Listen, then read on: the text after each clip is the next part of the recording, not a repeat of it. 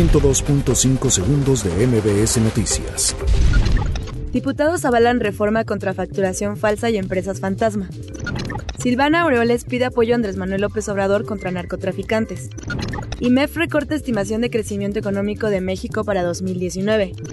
Hallan sin vida a mujer canadiense en la colonia Roma. Justicia de Andorra embarga 76.5 millones de euros a Juan Collado. Sismo de magnitud 4.7 remese a California. Lenin Moreno restablece su gobierno en Quito. Desalojan universidad en Dallas por amenaza de bomba. NASA adelanta caminata espacial con mujeres astronautas.